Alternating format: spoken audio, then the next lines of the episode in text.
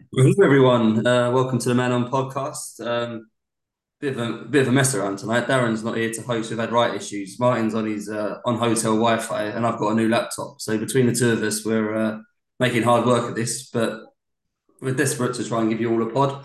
So um, here we are. Um, try not to hold you up too long, Martin, in case the Wi-Fi drops out. Do you want to give us a Give a quick tour of the hotel or anything.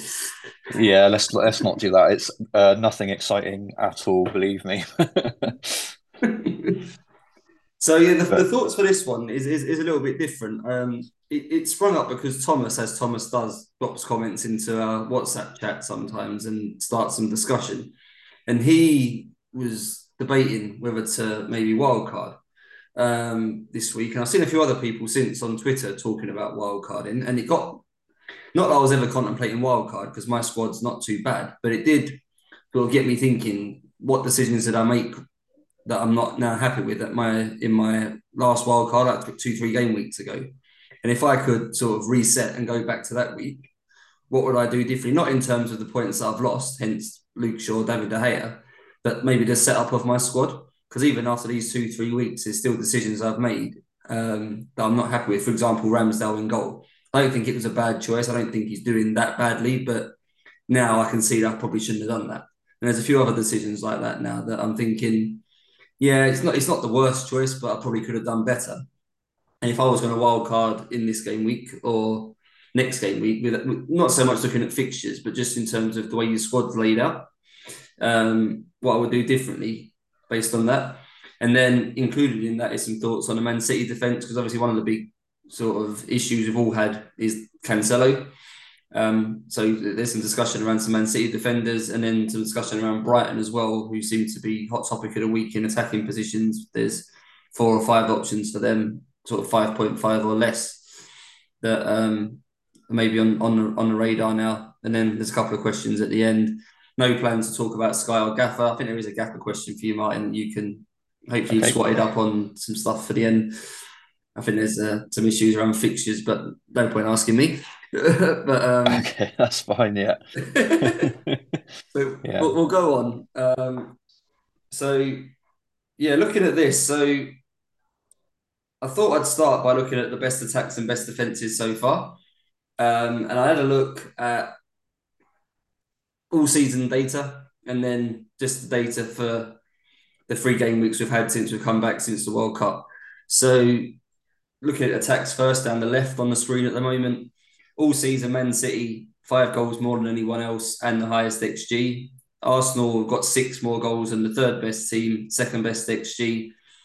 Within reason, it's going to plan apart from maybe Tottenham in fifth. Um, they're not the fifth for goals scored, but they are the fifth for XG. But Man City ahead, then Arsenal, then Liverpool, Newcastle, Tottenham are the best five over the season.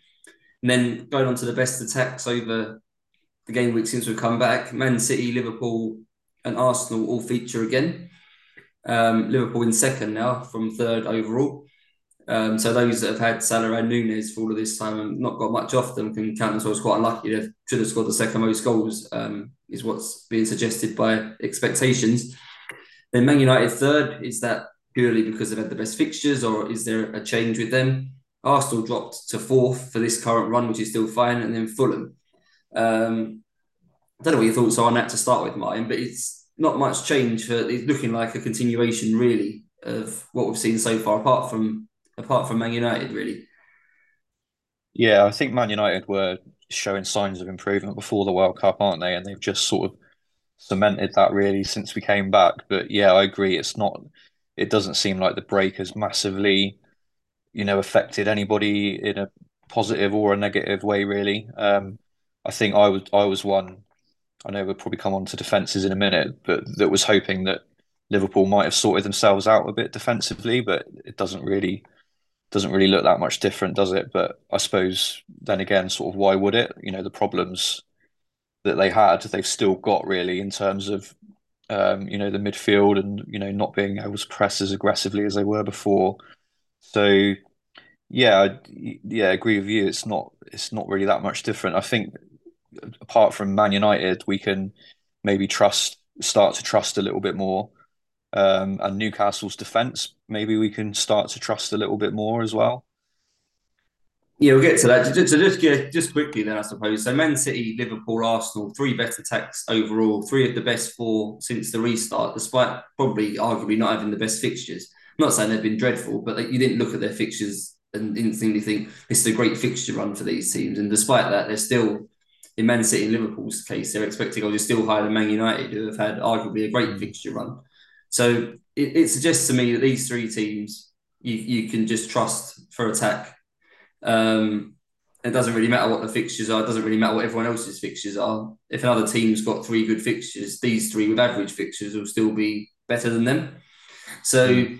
it, it leads me to think that the, the point of this was that I'm guilty. I'm sure you're guilty, and plenty of others are. That if we'll pick a random team, Crystal Palace, Leicester, have a good fixture on, we, we, we seem to think to ourselves, right, well, we best get a couple of attacking assets in from these teams. I know Maddison, Zaha, players like that would have been popular for a good fixture yeah. run. And in some cases, we might have even moved off a, a Saka or an Almiron or someone like that to allow that to happen.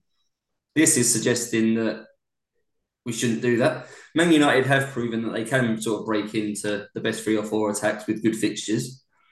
I would argue Leicester and Crystal Palace attacks aren't as reliable or as good as Man United. So Man United have just about snuck in with good attackers.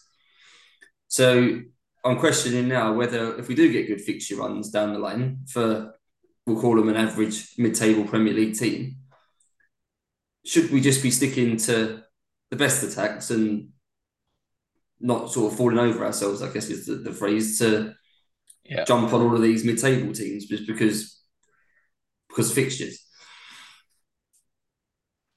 Yes, it's a tricky one to balance, isn't it? Um, I'm, I'm, I'm definitely one that's guilty of uh, you know, just going for fixtures, fixtures, fixtures. But I think it's all right to have a spot in your team to do that.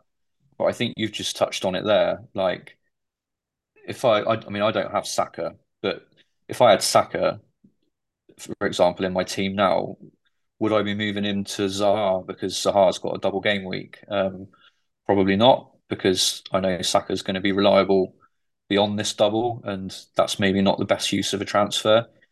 Um, so I think it's just having a ba- bit of balance. I mean, I you know I like I like to have a forward spot in my team that I target fixtures for, um, and you know some some years that works out well for me, and other years I have a year like this year where every time I change my forward they get injured. But um, but yeah, I, th- I think as I say, I think you sort of hit the nail on the head a bit. Like it's we're not saying um, you know don't have a spot in your team where you're going to attack fixtures, but is it sensible to move out like an elite player for a player with better fixtures? Maybe not.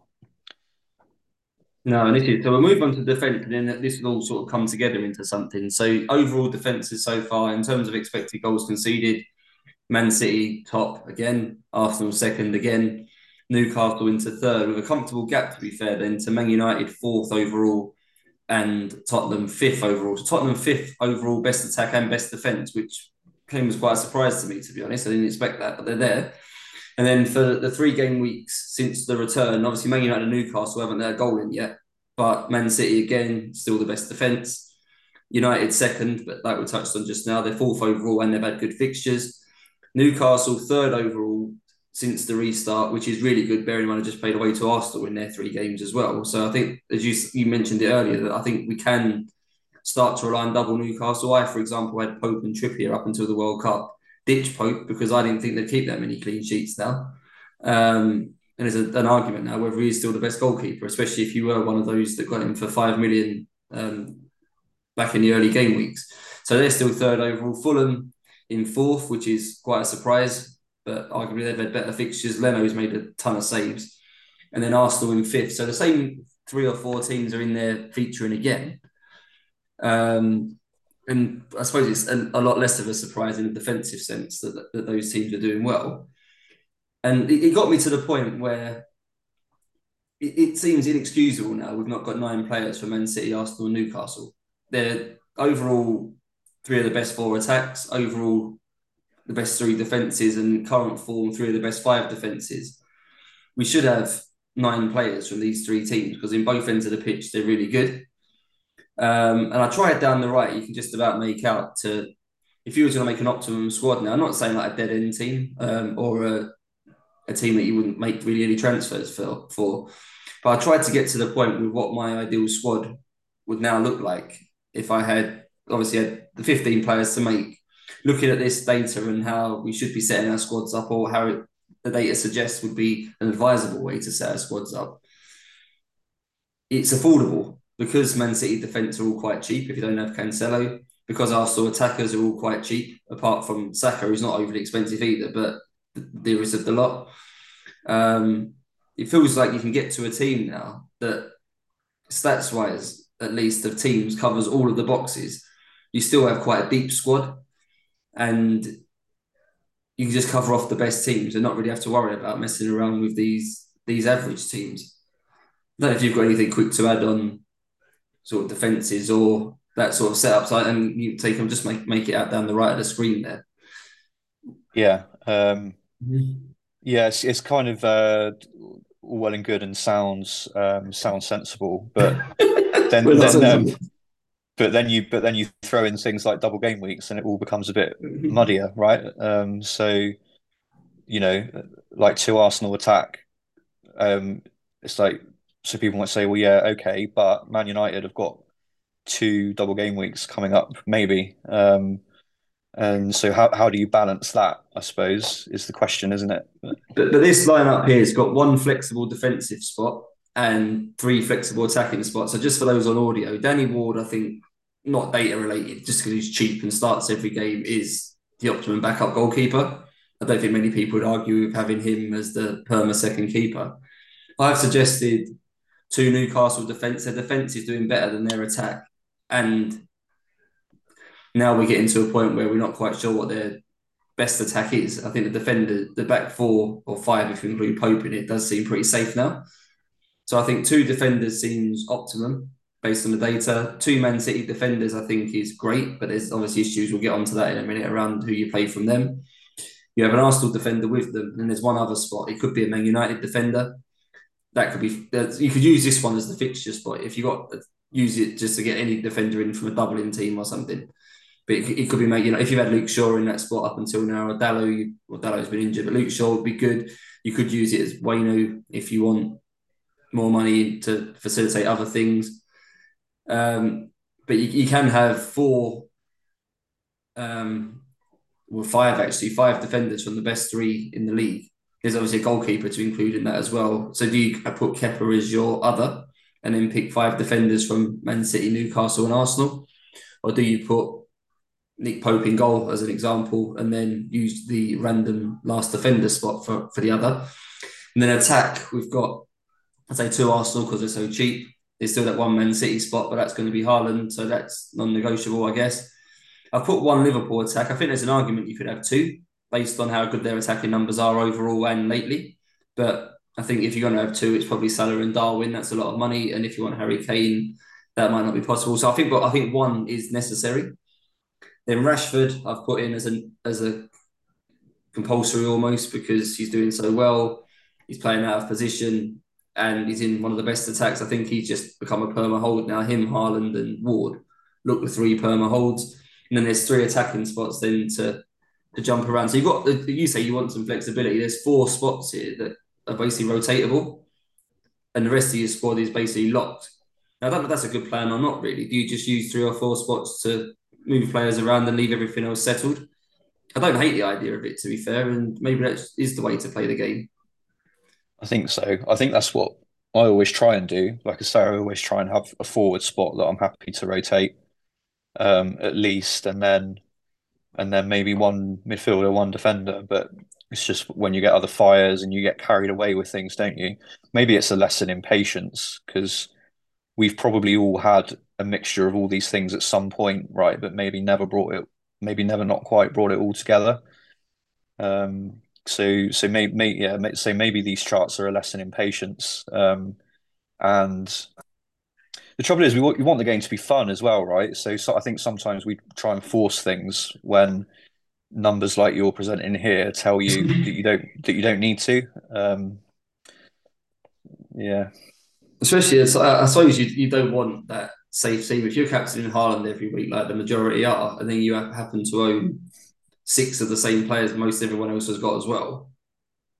you don't feel like it's always nice to see green arrows, but when you're only moving up like a little bit each week because you're relying on one sort of differential getting two points more than someone else's differential, that's not going to be a big green mm. arrow, is it? It's going to be slow and steady.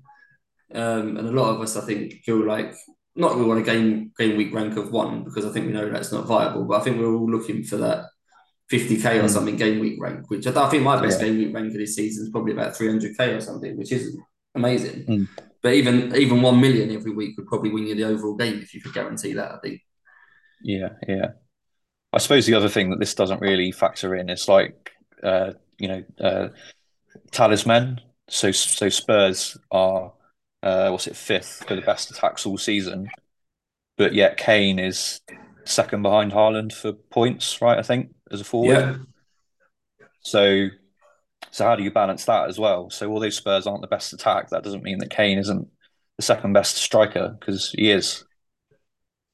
But I think you could with these other moves. I think it's possible you can afford Salah as your Liverpool attacker, Kane and Haaland. Um, and say they may take them to, because the Man City defenders are cheap, because the Newcastle defenders are cheap, and the Arsenal mids are cheap. I think there's enough. They're not even secret gems anymore. It's just the best team. There's too many cheap players from the best teams. Mm. Um, that I think you can get to Kane and say whether you want to or not. I've got my issues with him, but I can see why people are doing it, and obviously he's popular this week because of the double. Um, but we'll, we'll, yeah, we'll move on. So I, I had a the, the next slide, I think, is looking at bonus points. I saw a tweet from FPL Big John Fury. Um, obviously don't want to fall out with him because he was at Tyson. yeah, big John Fury. okay. But he put a little um, chart together of a five-two-three formation based on bonus points so far and who's the best. And I think when we just talked about what the optimum team would be, um, there's a couple of standouts. Kieran Trippier's got almost 200 bonus points more than anyone. Uh, I don't know what that is, this 528, but he's 200 ahead of the next best on the list, which is Saliba. Not really uh, rocket science choice that he's going to be one of your Newcastle two defenders, I don't think, in, in this setup. And there's not much between Saliba, Gabriel, and White either. And so this is where I went wrong now because I've put Ramsdale in goal. And I think my reasoning was sound in the sense that I didn't want my Arsenal defender being caught up in a rotation, which was possible with Ben White because Arsenal's mm. defence is too good to bench them. So my solution to that was to put Ramsdale in goal and knowing I'd play him every week.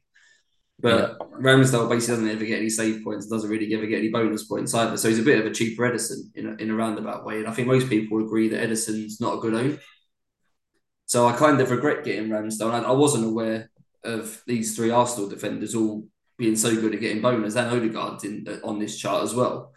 So bonus points at Arsenal are really hard to come by because the defenders are so good, Odegaard so good. I suppose Saka and Martinelli, if they have one of their better games, can be in it as well. Ramsdale feels like a bit of a pointless own to me now. So yeah, I think one of those defenders are good, and because White's half a million cheaper than the other two, I think he looks like a the best option into that. So that ticks off your Arsenal defender and your, your Newcastle defender. I don't know what you feel about Odegaard because I, so I've got Saka and Martinelli at the minute. I've had both since the return.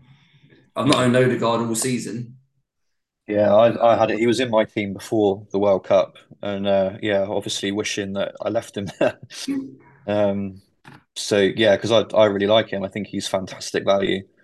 I think uh, I think Xhaka is as well. I mean, obviously, I'm not saying they're going to score the same amount of points, but um, in terms of what you get for your money, I think Odegaard's a, a great option. Um, but again, he's one of those that you probably need to be patient with. Um, you know, he's not gonna he's not gonna trickle you points every week, probably, but um, you know, over over over a period of time, he will he will outscore his price. It's fairly likely.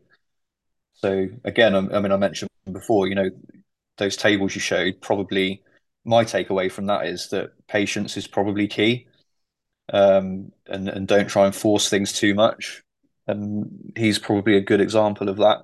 Where if you bring him in, he doesn't score for a couple of weeks, and then you move him on, he's probably gonna, you know, what will happen? He'll just score after you've moved him. So you sort of chase your tail a little bit, but it's definitely good value. If I didn't own Odegaard or Martinelli right now, and I had to buy either in at their current prices, I think this suggests to me I should get Odegaard because mm. I, I, haven't got the full breakdown, but I'm, I'm, assuming that one attacking return from him, which is a bit like what De Bruyne can be like, can lead to bonus points. Mm-hmm. Um, and that feels a lot more reliable than like Martinelli scoring. Martinelli does get a lot of two points or three points if they happen to keep the clean sheet, obviously, because he's a midfielder. Um, where Odegaard, I think, obviously doing less almost gets him more points. So Martinelli's going to need to score to.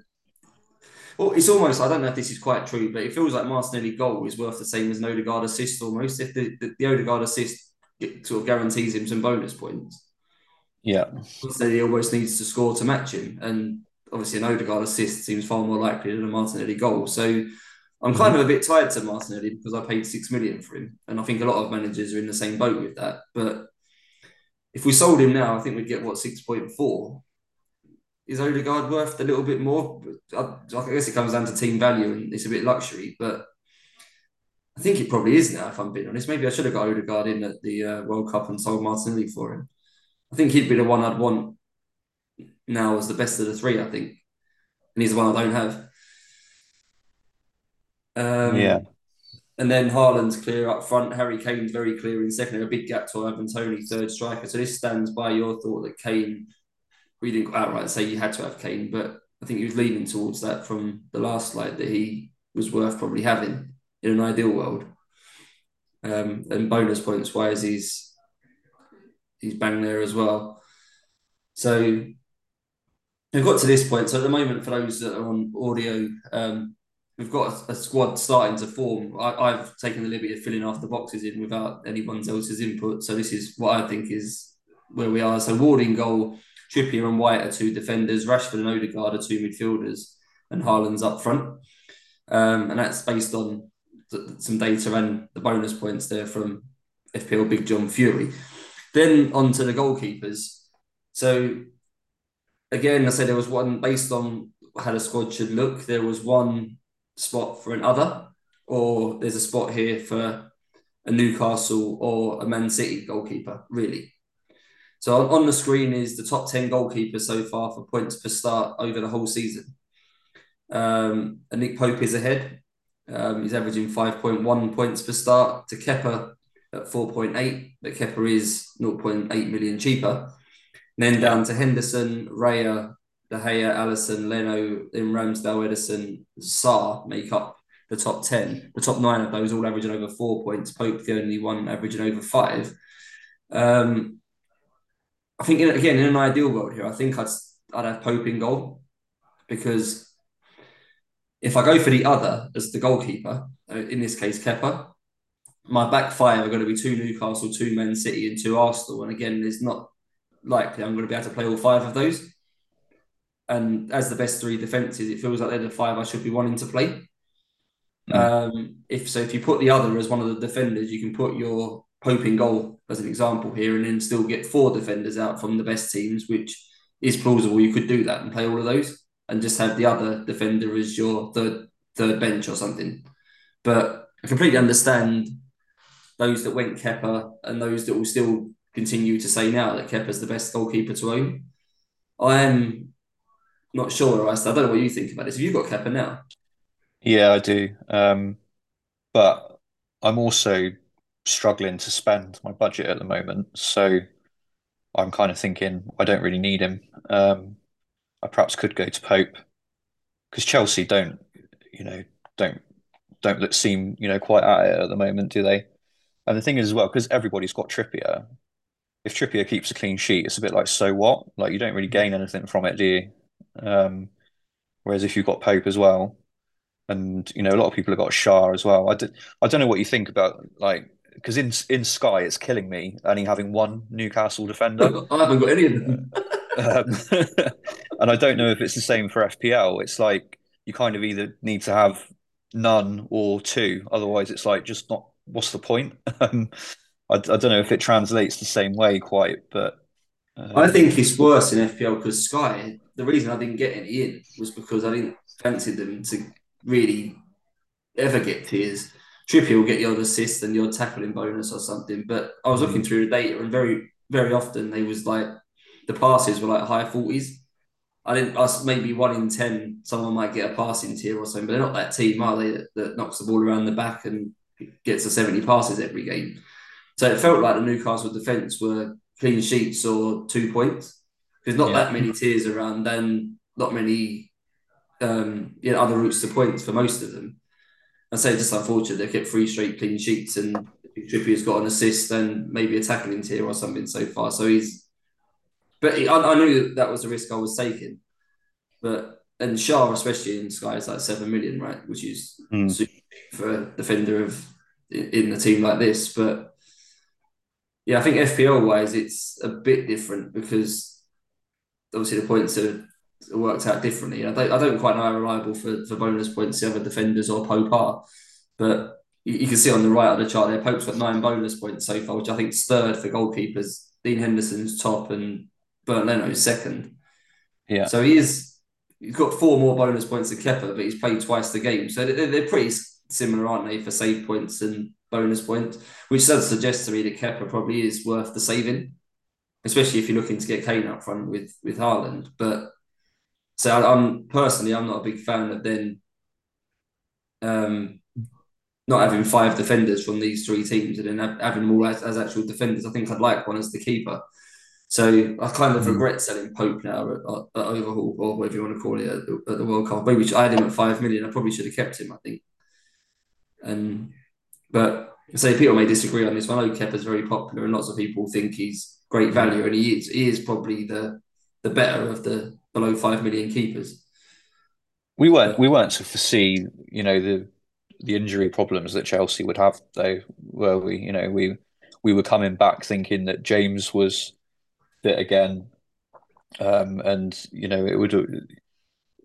So what he, he's so important to them, isn't he? And and they've got all these injuries in midfield now as well, which obviously doesn't help them. And so yeah, they're a mess, I, I, aren't they? As exactly, gone off it. Yeah, exactly. They're they're they're a mess, and we didn't really expect them to be a mess. So I think it's fine to sort of change your view on it um, if, that, if that's the way you want to go. But, but yeah, there's the data on the screen. So I, I don't know. For, purposes, I put Kepa at the side because he's cheap, and I actually thought you'd say he was the best keeper. But I think if in an ideal world now, I would put Pope in goal for the duration of the season, even if he is the same price as Ederson, which does seem a bit weird to think that Pope can match Ederson for the same price. But so save points and bonus points to go with Newcastle not being a lot worse than City for well actually ahead of them for clean sheets at the moment. Suggests it probably is still the is the best option because Ederson and Ramsdale just don't save anything because the way the team set up means they don't really face any shots. So yeah, i would say I'd put Pope in goal, and then because um, yeah, if, you put Kepa in goal, I just put a little bit over on the side. I, I just stuck Botman in the team if you was going to go with the Kepa route because you need that second Newcastle and he's the cheapest. Um, so I think that's fair enough. But I think in an ideal world, I'd probably go Pope and then maybe Bueno in the other spot just because he's 3.9. But onto that. So the next the next one is what you do with Man City now.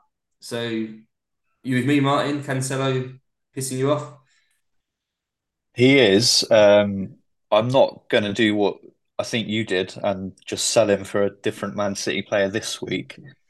Um, I think, yeah, I think that's bold. Um, just to sideways to another Man City. Um, I can probably find other things that I want to do this week with a double game week. Um, but yeah, I think after the double, he will he will be on the chopping block definitely.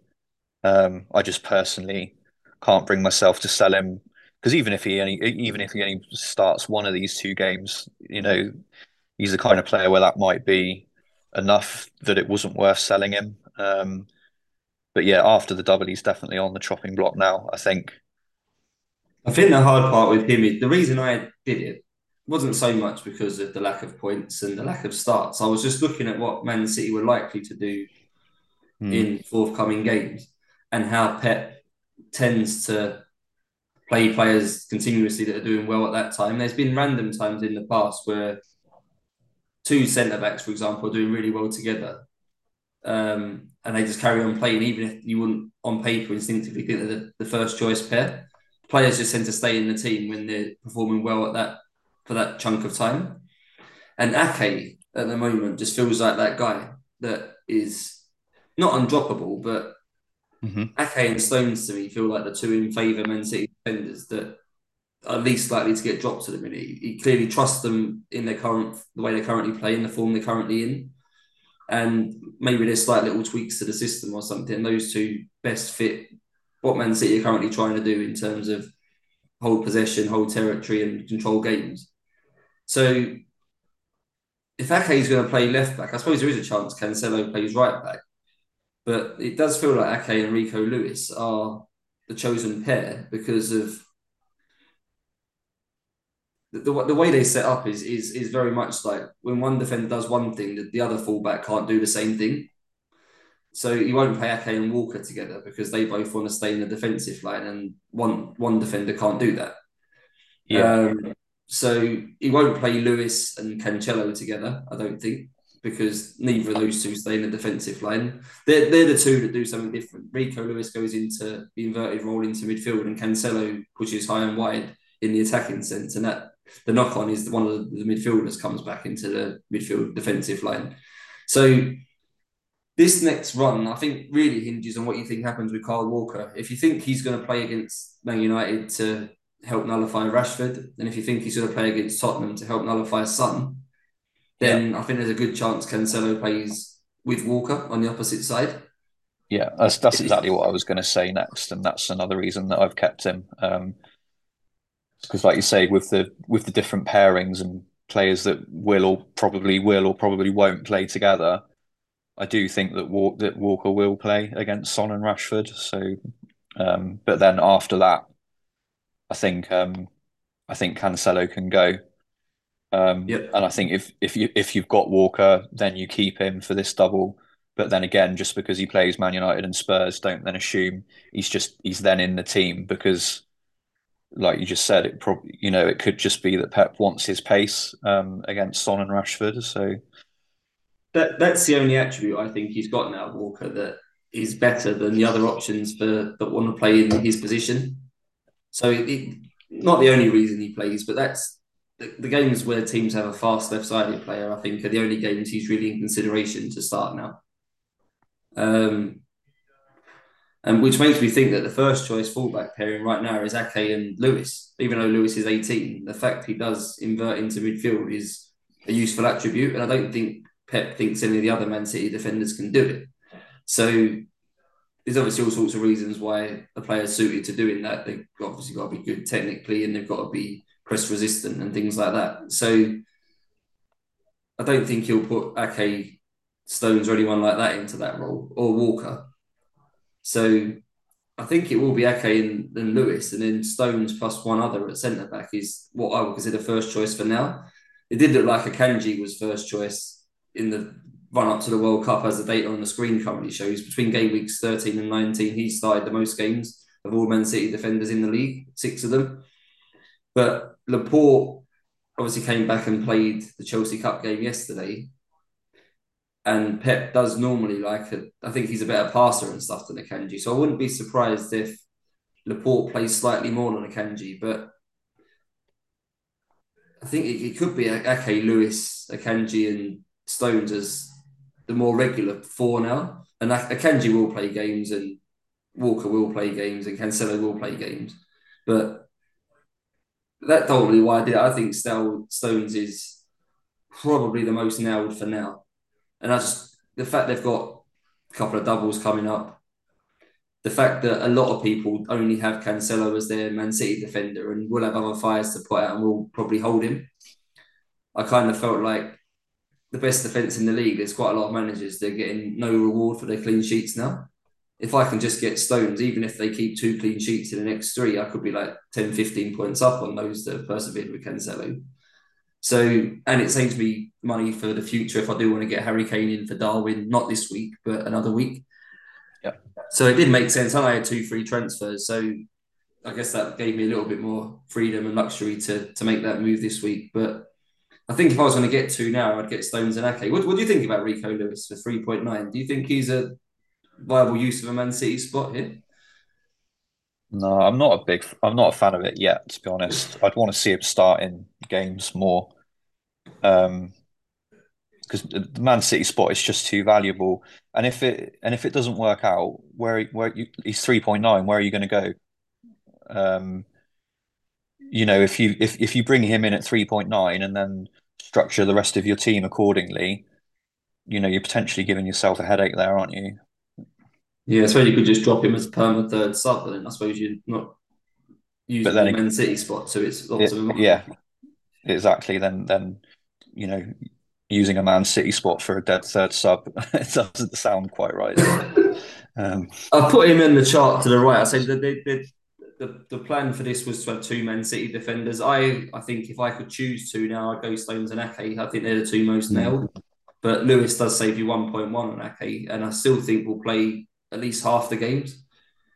So maybe that's enough for 3.9, or maybe it's as much as Cancelo is going to get, and people are paying 7 million to, for, for that privilege. So I know Cancelo might get more attacking returns when Lewis probably won't get anything. I don't think his role really does include venturing forward. So I don't know. I think if you went with with Pope in goal with Ward, if you had Trippier, White, um, Stones, Lewis, and Bueno, would that be enough? You got two three point nine defenders, and I get your point. If something happens, you you have to find money to upgrade one of those two. But is that the worst Yeah. wor- worst use of money? Now you'd be more than happy to play Trippier and Stones and White every week. I think. yeah, potentially. I I just I just want to see it a little bit longer, personally. Um, but I think it's that it's, it's obviously one to to keep an eye on. But I just think it's a little bit too soon to dive in just yet. I think if he got to wild card, I'm, I don't know what week we're planning on using our final wild card, but if he, even if he was four point one by that point, he's, I don't think it'd put you off that much. You wouldn't be that annoyed, would you, if you had to pay four point one for him? No. So yeah, that was a, a little look at to Man City. I say just to run through what's on the screen because I didn't really talk through that. Um, from game weeks thirteen to nineteen, Akanji's played the most minutes from six starts, followed by Stones. He's also had six starts. Cancelo on five, Ake on four, Laporte three, Lewis two, Dias one, and Walker one. Obviously, since the World Cup, the three games that those numbers are a bit different. Lewis is playing more, for example. Cancelo and Akanji not so much. Stones ahead for FPL points in this run, and ahead for bonus points in this run. Ahead for points per starts in this run. And I say at the moment, I personally think he's the most nailed, if that's such a thing in a Man City defence. So Yeah. that was my combination of reasons for getting him. But I, I get your point, Mike. It's a bit a bit of a weird transfer going into a double, taking attacking Man City asset out for maybe a slightly more nailed defensive one. But we'll come back next week and you, we can find out uh, if I regret doing it. so and I got Bot- that was my other move was to get Botman as well. I got I, I had Patterson in my team who was injured from Everton, and that would have left me him injured and Greenwood from Leeds not playing. I didn't feel like one sub was enough for this block of Yeah. games, so he had to go. And I was aware of Newcastle's numbers, so I got Botman. Um, couple of thoughts on Brighton next for attacking options. So there's a, a tweet here from Andy Naylor talking about Brighton's goals in the last nine games. I think it's five in one of these. They won five one against Boro, didn't they, in the cup? Um, Yeah, something like that. Yeah, it was a hefty, hefty win. Yeah. so the last nine games, there's a five in there, two fours, three threes, um, a two, a one, and a blank. Strangely, the blank was against Charlton in the cup as well. Um, but that's obviously a lot of goals being scored, and then their assets are actually looking really good. So Pascal Gross five point six, Alexis McAllister came back for the FA Cup and scored uh, five point four. Solly March um, seems to be playing a lot more attacking under De Zerbi than maybe what he did under Potter. He's five million. Mitoma now getting a run in the team at four point nine, and then Ferguson up front, who's now started two in a row at four point five, looks like an ideal candidate to be third striker in our squads. Um, who are you thinking? Any of those five, um, or Trossard? I guess if you think he's going to get back into the team after, I think he had a little mini fallout with De Zerbi. I'm not sure how that's going to conclude, but he's Yeah. a million and a half more than most of these anyway. Yeah. Um, I wanted to start with Mitoma um, after the World Cup, and I only didn't because Pereira had a double game week, really. Um, and it was always in my mind that after the double game week that Pereira would become Mitoma. Um, so that's still in my thoughts. See, with these double game weeks, like you know, if if Leeds get a double game week, then that might delay it a bit more. If if I decide, you know, I want uh, I want you know maybe Rodrigo in there or something for Leeds' double or something like that. But Mitoma is definitely the one where I think um, you know he's a viable alternative to Pereira, and I'd probably be more excited about starting him than I would be Pereira when they've got you know a good home game or something or or a good away game. To be fair. Um, I think he's potentially just a bit more explosive, isn't he? And he's not really much more money. My issue with this spot is that this, he's naturally going to be your fifth mid, or in Ferguson's case, your third striker, and I think that puts him mm-hmm. as the first sub. In your case, I'm guessing Andreas is pretty much your first sub most weeks, and if you replace him with Mitoma, yeah, it's probably going to fill that spot in your squad again. And I think that Brighton are scoring too many goals to have that player in your bench, but yeah, I could do it from from um, Almiron. I say that I'm, I am starting to gradually free up money to, and I'd like to do Darwin to Kane. Probably, I don't, I don't. It's not interesting to me this week, but in a couple of weeks it might be. So I do need a, a decent chunk of money in my bank to be able to do it. So yeah, Almiron to Mitoma is a consideration for me. Um, as is McAllister, who there was some quote from De Zerbi that was saying that they used him more in a deeper role previously. I think they had him next to Caicedo in, in build up, and that was his role to help the build up of, and progression of the ball forwards. But I think he was quite keen now to play him as more of a playmaker. And I put the formation up on the screen. So last week we talked about Man City and Arsenal playing 3 2 5 when uh, in sort of attacking phases of play. And that I think is considered to be one of the better formations, three two five for covering bases and having enough players in attacking positions to threaten the opposition, also enough players back to sort of keep it quite tight if, if you do lose the ball. Zerbi is taking it one step forward and he seems to be playing like a 3 1 6. So he's pushed another one of the midfielders up into attack. Mm-hmm. So it's probably the reason why they're scoring so many goals. And equally, I think they've conceded the second most shots since the World Cup. Not good for me with Lewis Dunk in my team. I need to get him out because I don't see the clean sheets coming for, for Brighton. But this is the reason. They've, they've basically got six attackers. They're pushing Estupiñán right up the left. He's not really playing as a left back. Veltman's inverting into the centre backs the same way Ben White does. And we're talking about Ake. But they're not putting the other midfielder um, in with Caicedo. So he's basically being a Rodri by himself with, with less help. Where Rodri gets the help from Rico Lewis inverting from fullback or from Bernardo playing a bit deeper. Um, Brighton are pushing the boundaries and leaving six up. So if Trossard continues to fall out with De Zerbi, this is what I think will be their first choice now. Colwill, mm-hmm. I think, keep his place over Webster because I think that left-footed element is quite important. Then Veltman, I say, inverts well, and Dunk Caicedo is the whole patroller in front of them, and then you've got a six, so Estupiñán pushing up on the left, Solly March holding the width off the right, and then Mitoma is sort of in the half space now because he comes in to allow Estupiñán to overlap. Mac Allister, yeah. Chief playmaker, is the number ten, if you want to call it that, and then Gross doing the opposite of Mitoma on the right. He's very flexible player, Gross, in terms of positions. He can operate in numerous roles. He could drop back in with Caicedo or McAllister. And then for now, it looks like Ferguson's up front. That could be Trossard if he gets back in the good books. But this is why Brighton are so good. They've just got so many people in the attacking phases of play, causing overloads on opposition defences. Yeah. I do think you kind of need something. I haven't got anything yet. I say oh, my only Brighton's Lewis Dunk, and that's not a good player to have at the moment, I don't think. So I, th- I, th- I think for me, Mitoma could potentially replace Cancelo in my starting lineup um, in you know obviously different formation. But I'm I'm playing four or five at the back at the moment, depending on who's fit and who's not. So I think that's an option for people. If you're sick of Cancelo, you could download, download, downgrade Cancelo to um, maybe either a cheaper Man City defender, which might be a rotation risk, or down to somebody like Botman or Schär, um, and then have Mitoma starting, and then that that might allow you, like for me, that would allow me to change like Martial to Darwin, for example. Um, so I think, yeah, something like a, a little restructure like that is on the cards because you can't. There's no well, for me there isn't. Um, I've already got Trent and Robertson, so for me there's no sideways move from Cancelo. Um, so that's something that I'm thinking about as well. But do like him definitely.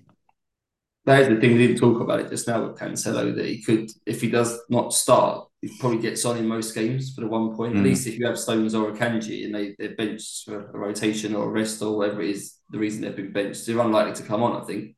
So it does give you more power to you if you've got a half decent first sub. And Andreas is a steady first sub, but as you say, he's not as explosive as a Mitoma as a first sub. I, I would be that gutted to be fair if Stones was benched for an okay Man City game and I had Mitoma coming on. Like even this yeah. weekend, that is, is, exactly exactly that. So yeah, if you've got Stones and Mitoma as a pairing instead of Cancelo and Andreas, that's potentially better anyway. And you've got a bit of money for the, the rest of your team, haven't you? I'm, I'm just weighing up McAllister. If he's going to be the focal point of this team now, the way he's obviously just won the World Cup, they've got to want to keep him as long as possible. They've got to do anything to make him happy, I would think, uh, Brighton. If they're going to give him sort of some freedom oh, yeah. to number 10, and he's taking penalties still, I don't know if that's confirmed, but there's no reason to suggest that he wouldn't be. Playing further forward and taking pens um, is no bad thing. Quickly, while we're on Brighton, for Sky, um, mm. I'm guessing we haven't really got too many of these yet. I've got Dunk in that team as well. Um, but I am going to get a Brighton midfielder this Saturday because the Villa lead single game day is I've got um, Boubacar Kamara in my Sky team. Easy sell to I think it's a good opportunity to get Brighton because quite there's not really a good opening to get them in because they always seem to play the first day of the game week. Yeah. Would you get? I take it McAllister's the better option in the Sky just because of the, the, the, different tiers. Where Mitoma maybe is the better option in FPL. Do you think? Oh, definitely. I, I think McAllister's a bit of a no-brainer in the Sky. To be honest, he's coming in for me on Saturday. Um, I started with Jorginho as a kind of placeholder for him, which hasn't been brilliant, but it's uh, Fulham Chelsea on Thursday, isn't it? So yeah. Jorginho Jorginho will play that last game for me on Thursday, and then like you say, because Brighton always play on a Saturday. Um, that's why I started with a Chelsea player as a placeholder. So yeah, it will be Jorginho to Man- to Mac Allister on Saturday, definitely. You've been as an argument for more than one. Like Caicedo, is he? I think he got passing tiers in two games since the restart and tackling. He's obviously not got the same goal threat as some of the other ones here. But yeah. Oh yeah, definitely. Like if you if you want um like if you want Haaland, Darwin, and Kane up front, for example, then he's that you know that's a good um, a good way to maybe afford something like that, isn't it? Um, depends what your structure is, but definitely um, if you're if you've got a structure where you've got two or three enablers, then no reason why two of them can't be Brighton. Um, yeah, Mac Allister and Caicedo if we're looking for ways to make ground now, we need differentials. Maybe Brighton are that team because I'm guessing at the moment no one's really got any of them. So I've got Dunk, but I don't. I haven't seen many Brighton in many teams. So if you're in a position, everyone's obviously the main priority at the moment is to get Man City players in, or was before the the Chelsea game. Mm. Um, one, they help facilitate more Man City because they're, they're all quite cheap, and two, I say I think they're a bit underrated still for how many goals they score. Even, I don't even know how much Mitoma is in Sky. I don't even know if he could possibly even be a striker in Sky. I've never looked, but even someone like him could be quite a big differential. I think probably won't pick him as a striker though. Um, so yeah, I mean, looked at all of that. I put three squads up on the screen. Now these, I think a lot of people instantly think these squads are too strong, and as a result of that, we'll just be benching headaches every week. So that's obviously not ideal, but this is what you can afford now. Now, all these are a little bit more than 100 million, but they all include players that are quite well owned that people have probably bought for cheaper. These are the prices on the screen are current prices. So Trippier at 6 million. I'm guessing most people have had him for a lot less than that. So that will probably save you the money. And Haaland's gone up quite a lot. I'm guessing most people have had him for cheaper than that as well. So those two might be enough to afford this team. But what, yeah, one team. So Pope and Ward were in. Trippier, White, Stones, Ake, and Diego Dalot. So it covers the Man United defence, and I think he's the best option when all the Man United's defenders are fit. Obviously, he's not been fit since the World Cup, which is why he's maybe been forgotten about a little bit in comparison to Luke Shaw. But I think I know it's interest you, Mike, because I think you were talking about getting Shaw in this week, but I, I, I probably favour Dalot for the for the saving. Don't know Yeah. quite far he is from coming back, and cer- certainly for this double, if he'll play both, um, is awkward. Yeah, Then if he's if Dalot's fit, then he's um yeah, like you say, he's a saving and he's um he's another one that's a bit of a bonus monster, isn't he, Dalot? So yeah, I think I think that's just assessing it through the week. I think it's Shaw, Shaw or Dalot, really. Um I I probably will go for Dalot for the saving if I'm if I'm confident that he's back. That defence is maybe arguably a bit strong. Trippier, White, Stones, Ake, Dalot, but say if one or two Man City defenders miss that, at least you've got really good coverage coming on. And I say you can still afford a midfield of Rashford, Odegaard, Saka, Salah, and Mitoma. Um, good luck benching one of those. It's got double Brighton this team, to be fair. Ferguson's up front with, with Haaland and Darwin, so double Liverpool because their attack was so good. Um, so the obvious three benches probably are Dalot, Mitoma, and Ferguson, with Mitoma in a nice spot as first sub if one of the Man City boys miss out. But I I guess the issue with this is that there's not loads of flexibility. Maybe you think about selling Darwin at some point, and that may allow you to upgrade someone else. But a lot of these players do feel like longer term holds. But if, if Reece James does come back, for example, you feel like you desperately need him, selling Darwin and then upgrading one of your Man Cities to to James or something that is feasible. Um, I suppose you could even lose Pope later in the season to free up some money if you really wanted to. But that squad just seems outrageously good to me for them. You've got Brighton who can't stop scoring. You've got great coverage from Man City, Arsenal, and Newcastle. Then you've still got two Man United players in who are probably going to finish fourth, I think. Danny Ward aside, it's like the optimum squad, isn't it? All the best teams you want at the moment. And you can have that as a full squad and probably have a little bit left over. Yeah. So that, Yeah, that no, one it's- is outrageous, really. You can afford that. There's no, there's no filler in there, it doesn't feel like at least. Yeah, no, it's uh, it's pretty tasty. And then um yeah, like you say, then it's just navigating doubles and blanks and all that kind of thing, isn't it? But yeah, maybe um maybe that's the answer. Maybe the answer is to have like a squad like this in your mind that you're working like to and from all the time, rather than sort of going round in circles and chasing your tail a little bit. But I think I'd like that. If you offered me a squad now for, if you said he's a free wild card for this week now, obviously not solely taking into account fixtures because there's obviously some doubles and this squad doesn't really factor that in. But I'd be more than happy to own this squad now moving forward. I say the benching headaches every week would be disaster, I think, but um, yeah, I love that squad. The second one's a bit different. It's got Kepa with Ward. It's obviously a bit more money in other places, and it's got Rico Lewis and Botman in it. So this defence is way cheaper. So it's Trippier and Botman for Newcastle, Stones and Lewis for Man City, and White. So good coverage if Lewis doesn't play. Um, but this one allows Harry Kane up front. So the midfield in this one is Rashford um, with Odegaard, Salah, Mitoma, and Almiron. So Almiron's in for Saka because we're going to put Nketiah and Kane up front with Haaland.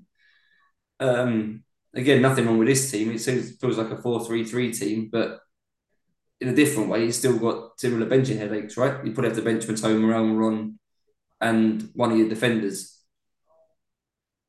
If you're happy to have Mm. Almiron on your bench every week. it's still a bonkers team.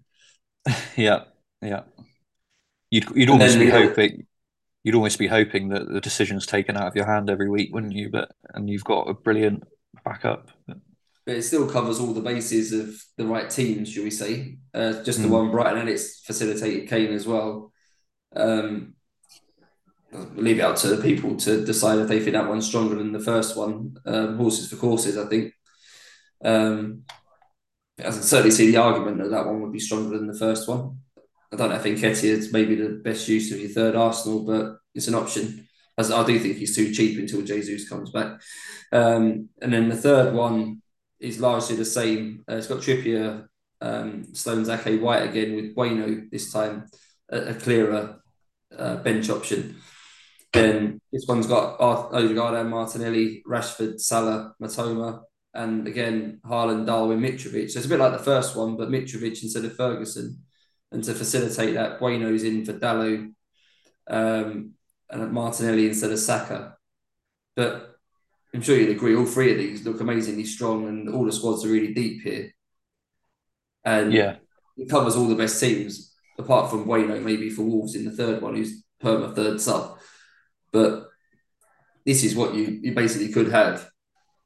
And, and even should... even as I say, even, even I can easily afford the most expensive one, and my team value is rubbish. So as well, so it could be it could be even stronger. But but yeah. Uh, so. But no one's set up with teams like this. I think all of us are still messing around with, with random subs, and there's still certain players we haven't got. So none of these have got De Bruyne because none, of they've all gone for double Man City defence, which at the moment I say could be a, a, great differential. But on the basis most people can't get one player Man City defender, if you can get two out, they are still the best mm. defence in the league, even if they are conceding more than the, the expected says they should. Um, so if you if you're looking to rank them, I think there's worse ways to try and do it than getting double Man City defence in, especially if you get say two of the centre backs. So if they're a bench, probably won't come on, and then you get your Mitoma, whoever else. So you're just three squads there that you might, if you want a wild card this week, without solely thinking about the double. So I, I didn't have one doubler last week. I don't think I've come out of it too bad. I know Mitrovic obviously scored, but no Mitrovic, no Pereira, no Kepa. I don't think he's done me too much harm yet. Um, so I can see the same things happen this week if people are sort of taking hits to try and get Tottenham and Crystal Palace players in because they're doubling or a third Man United. I don't think it's guaranteed to to do well. Or maybe this sort of squad is still better than trying to cover sort of doubles that aren't actually that that good on paper. Just a hmm. thought. You'd still have a decent amount of doublers. It's not like you haven't got any there, is it? But... So yeah, I suppose they've all got three yeah. Man City, Man United in, haven't they? Yeah, pretty much. Yeah. So yeah, just just some thoughts around that. So if people are got a, a wild card, then some options there to to consider. Um, a couple of questions to end with tonight. Um, FPL Spaceman first is a talking point actually, Martin, as well. We can get on. Hey guys, okay. bit of a dilemma. I seriously consider going rogue and triple cap, uh, triple captain in Rashford. Maybe bringing in Dalot in as well for Robertson. Thoughts appreciated. So you're in a similar position, I guess. You were thinking Shaw for Robertson, weren't you, rather than Dalot? But yes, but essentially the same move. Like I say, if um, if I'm as long as I'm happy that Dalot is definitely back, then I will do Dalot instead. Um, because I think the saving is is you know it's fine. Um, either of them's fine. Um, triple captain Rashford. I mean, it's, it's high risk, high reward, right? You know what you're getting into. Um, Haaland's going to be well over two hundred percent effective ownership this week, isn't he? Even you if you captain it? him, I think I am going to do it. Um, you know, it's it's not the two easiest fixtures, but you know, it's man, it's Man City. Um, he's fit, he's available. It's two big games that he's going to be bang up for. I mean, that's that's a shit thing to say. He'll be, he'll be up for any game, um, but um, that's, that's, just a shit cliche thing to say. I hate it when I say things like that. like, fuck you on about? Um, it's just you can't help yourself sometimes, can you? Um, but yeah, but he, you know, he's fit, he's available. It's there in front of us. Who knows what will happen later on in the season? But um, you know, for me, this doubles. You know, it, it, it's as good as any double that he'll get later on. Um, when he may or may not be fit, they may or may not have other priorities for him, all that kind of thing. I'm just, um, I'm just thinking because in the in the past, I'm guilty of holding things like triple captain just so in my own mind I can think, oh, it's all okay because I've still got my triple captain when I should have just bloody played it. Um, so I'm kind of thinking I don't want to feel like I've made that mistake again. Um, so I think my thought at the moment is that I'm going to do it. Um, but yeah, he's going to be well over 200% effective ownership this week. Even if you captain him, you're going to be wanting him to stick one in his own net and get sent off in the process, really. Um, so I think I might just do it. Yeah, I'm, I'm pretty convinced I'm doing it. I think if you're going to get a Man City another double down the line, it's probably going to fall as part of a bigger double. And if you get a bigger double down the line, that's a better use of probably a, a bench boost. Even this year, the way the FA Cup draw has gone, I think we've been guilty, or I've been guilty, or been forced, really, I should say, for quite a few years now. It feels like to use my free hit to cover a blank week. Now, I don't feel like it's going to happen this year that that might not be necessary. So I'd really like to play my free hit in a big double. Um, mm-hmm. Well, we don't really get that chance very often. I certainly don't feel like I get the chance. I'm usually got to try and use mine to play in a week. I've got four players or something, and even if it's not for good teams, I still end up having to do it. So if we get a big double, that's probably where Man City might double again. And then do I, do I want to use my triple? Even if it's two good games for Man City, I think there's possibly a better use for one of the other chips in that week. I, yeah. I always like using a triple captain in a week, but it's not actually that many doubles because the other chips aren't actually that useful for it. Yeah. And and we've, we've got that this week. Because there's no Europe yet, so there's no reason why you shouldn't play both the games. And they're two defenses. Well, Tottenham and Man United are two teams that don't really press very well, and they're the teams Man City tend to normally do quite well against. So, although in name terms they're two big games, Tottenham and Man United, I think the way the, the structure of the matches will be should suit Man City. So yeah. I expect them to sort of dominate both the games possession wise. I think they'll probably score four or five goals across the double Man City. If you offer triple captain on Haaland now with three goals across the double and a couple of bonus points, you'd be content with that use of the chip, wouldn't you? I think. Yeah, definitely. Yeah, it's a big ask to beat it then, really, isn't it? Um, yeah. So... If, you, if, you, don't use it now, you're wait, you're waiting down the line for Salah to get I don't know Nottingham Forest and Southampton or something. That's not guaranteed to happen. Yeah. And would you trust Salah anyway this season to do that? Um, mm-hmm. You want to use and the we... chip ultimately on the best player in the league, and it's him, isn't it? Yeah, yeah, that's it. And like I say, he's it's there in front of us, isn't it? He's fit and available. It's here. Um, yeah, probably just get on with it. Uh, my thinking. Yeah, I'm in agreement. And the other question from FPL Glasto, players I'm considering are Martial and Grealish. Uh, not sure either will get the minutes.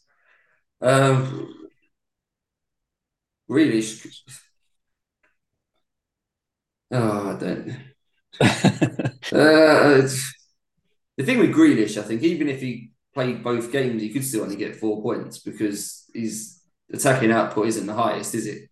Doesn't well, up till now at least hasn't no. scored that many goals for Man City. He might get the odd assist, but he's not up there with Foden and Mahrez, who have got quite a high output when they get a run in the team. No, um, Grealish um, feels to me like he, he he kind of wants to assist the assister. I think it was it was it in the Chelsea game. I think um, the commentary made a point that um, it was because um, he had a run he had a run outside of him to actually deliver the ball to, and the commentator made a point that um, he doesn't get that enough. Like he's he's always looking for that little that little pass inside, like for somebody to get on onto it on the touchline and then fire it across. Um, so I feel but like he's, looking for an overlap or underlap, and he's going to roll that guy into then square it yes. for the tap Yeah. Yes, exactly. Yeah, yeah, yeah. So, um, so yeah, I always feel like he's there's a danger of him assisting the assister um, a lot. Um, I'd rather Mahrez is the is Mahrez the same price? I think I'd rather have Mahrez if you're going to punt it, but yeah, I think he's the punt as well for this week. I, I, I don't know how Man City are going to set up out wide. Um, I say Cancelo does have an impact on that as well because he plays in the attacking line, not the defensive line. So that will have a knock on effect on others. Um, I don't know who you'll prefer out of Foden, Grealish, Mahrez, even Bernardo potentially playing as a, a, wide forward is not out of question either. Or even, um, what's his name, Alvarez, he could even play off the right or something in one of the games. So, yeah, I think if I, you've got to, at least if you punt Mahrez, you, you could play 20 minutes in both games and still scoring. Both Grealish could play 150 minutes in both games and get nothing. So I think I'd rather punt Mahrez if it was a punt. Martial, um, I don't know. I, I, I can't see myself getting a Man United player in now. I was lucky in the sense I got Shaw last week, so at least I got one of his hauls, not the two that came before it. But if I was in a position now, they've played three good games. The next batch of four isn't good. Um, so their teams, Man United don't generally do well against teams that press them, and they've got Leeds and coming up after Arsenal and Man United this week. I really don't see clean sheets in any of them three games. There's another one in amongst it as well. I can't remember that's against. They make it a clean sheet in that, but defenders not ideal. I think if you if you're looking now and thinking Shaw or Dalot or a perma hold till the end, or at least until the wild card, because the data suggests Man United defence is good overall. I don't hate that, but it feels like you're, you're chasing points that are gone by getting a Man United and just sort of hoping that because they've got a double that they'll deliver. But surely no one can foresee a clean sheet in the Man, in the Man City derby. And the Palace mm. game was that a Wednesday night away, big travel under floodlights. You've got a home team that are under a bit of pressure, possibly a bit hostile. Do you think? I'm not sure if that will suit Man United either. I think that would be a tricky game away to Palace on a Wednesday evening or whenever it is. Yeah, yeah, I think that's fair. Um, I'm I've already got Martial, so I'm going to keep him. I was going to probably move him on this week, um, but yeah, since he's got a double, I'm going to keep him. I don't. I'm not sure if I'd buy him really. Um, if you've already got Rashford, but a lot of people have already got Rashford and Shaw. I think that's probably that's probably all right. Um, wouldn't be desperate to get the third one personally, but it's not. I shouldn't sell him, should I? With a double, I think that's no. asking for, for, yeah. If you buy one in now as well, who's it causing you to bench? Yeah, I've already got a problem this week. I've got to bench one of Botman or Martinelli, which I don't particularly want to do, and I've only got two Man United players. If I have three, mm. it's probably good. You probably got to, if you're bringing one in, it's probably meaning you're benching someone that is actually not too bad to play. And so I don't think. I think the Man City game, you look at it, not much more than a two point ceiling. I don't think for most of the players, if I'm being honest with Man United, I'm, I'm sure that they'll get, they may score, but I, I can't see a clean sheet. And I think the Man City clean sheet would also be sort of a higher than fifty percent probability. I think in most um, in most people's charts. So mm-hmm. realistically, you're looking at no clean sheet and no goals. So it's two points for everyone. Yeah. So you put a lot of pressure on that Crystal Palace game, and you put, you're playing a player then, possibly even benching someone who's got quite a good single, because for a doubler who's actually not got that higher ceiling. So it's an awkward one, Man United. I, I don't think I'd be bringing anyone in unless I didn't have Rashford. If I didn't have Rashford, fair enough. But I think anyone else, I think, is probably you missed the boat in my eyes. Um, the other part of his question was for you, Martin. Anyone I should be targeting in Gaffer? I've not got my head around the fixture changes yet due to the cup results. I saw you tweet something today about loads of players. Yeah. yeah, so I think um, so game week 29, so that's two game weeks away, um, is the same weekend as the FA Cup fourth round. So at the moment, there's only two games that are on in game week 29. Um, one of them's Middlesbrough Watford. I forget what the other one is. It's something fairly tragic that doesn't really help anyone. I think um, might maybe Norwich, maybe might be, might be Norwich. Um, so yeah, um, so I think it's tricky. I think don't do anything until the replays have happened, um, and we know the whole story about game week twenty nine. Um, and then, I mean, you're going to want to roll a transfer at some point ahead of that, whether it's this week or next week. But um, take it as many yeah. chips around to use. Is there for that? I know you get a well, constant stream of new chips. Yeah, potentially there are, but I think a, I think a lot of people, including myself, um, just accepted that game week 29 will probably be a bit of a shit show and um, used our boosts on the double game weeks that have already gone, um, which I think was fair enough to do. It probably has turned out a little bit worse than we maybe would have hoped for, but I think essentially we're all going to be in the same boat. I think what it does, the the problem people have got is some people have held back a boost because Coventry was supposed to have a double game week, and that's now not going to happen um, because they're one of the teams affected by a postponement. So that Coventry double game week is gone now. Um, so a bit unlucky if you were waiting for that, but yeah, sit on your hands. I think Glasto is the answer. Wait to see what comes out of the replays. Uh, wait until we've got a whole picture for game week twenty nine and then decide what week whether you want to roll your transfer this week or next week. But you're inevitably going to want to roll it um, in one of those weeks so that you've got two free for that big blank. In which case, you'll probably be getting two Middlesbrough players in, would be my guess. So you might not have yet. Giles, isn't it? My limited championship knowledge. Giles, yeah, Giles, uh, Giles. You got um, Chuba Akpom up front's doing very well. Um, they just brought Cameron Archer in, didn't they, as well? Did Has that, gone through? See that? I think so. so that might be another option. Um, yeah, yeah, you probably will. Yeah, you're probably going to be looking at Middlesbrough and Middlesbrough and Norwich players at the moment. So, uh, yeah, I think sit on your hands is the answer for the moment. Cool. Uh, that is that. Sorry if any more late questions came in. I didn't see those in time. Uh, nice one. Thank you, Martin. Hopefully, Darren's back next time to host because that was hard work, far harder work than I thought it was going to be. Um... yeah, thanks. Uh, yeah, thanks for the effort. There's like that's um, yeah, complete lack of preparation for me. I hadn't seen the slides before we came on. You've done all the work this week, so hopefully yeah, I blagged right? it. Like life gets in the way yeah. for all of us, so we all have to follow weight sometimes.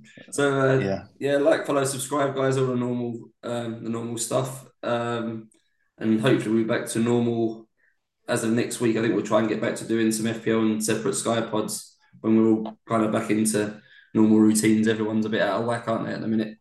A little bit, yeah. I might, um, I might try and do something for Sky on Thursday, but um, if not, then definitely next week. Cool. Uh, All right. Yeah. Thanks, buddy. Thanks, everybody. Yeah, nice one. See you all soon. Bye. Bye. Cheers. Bye. Bye.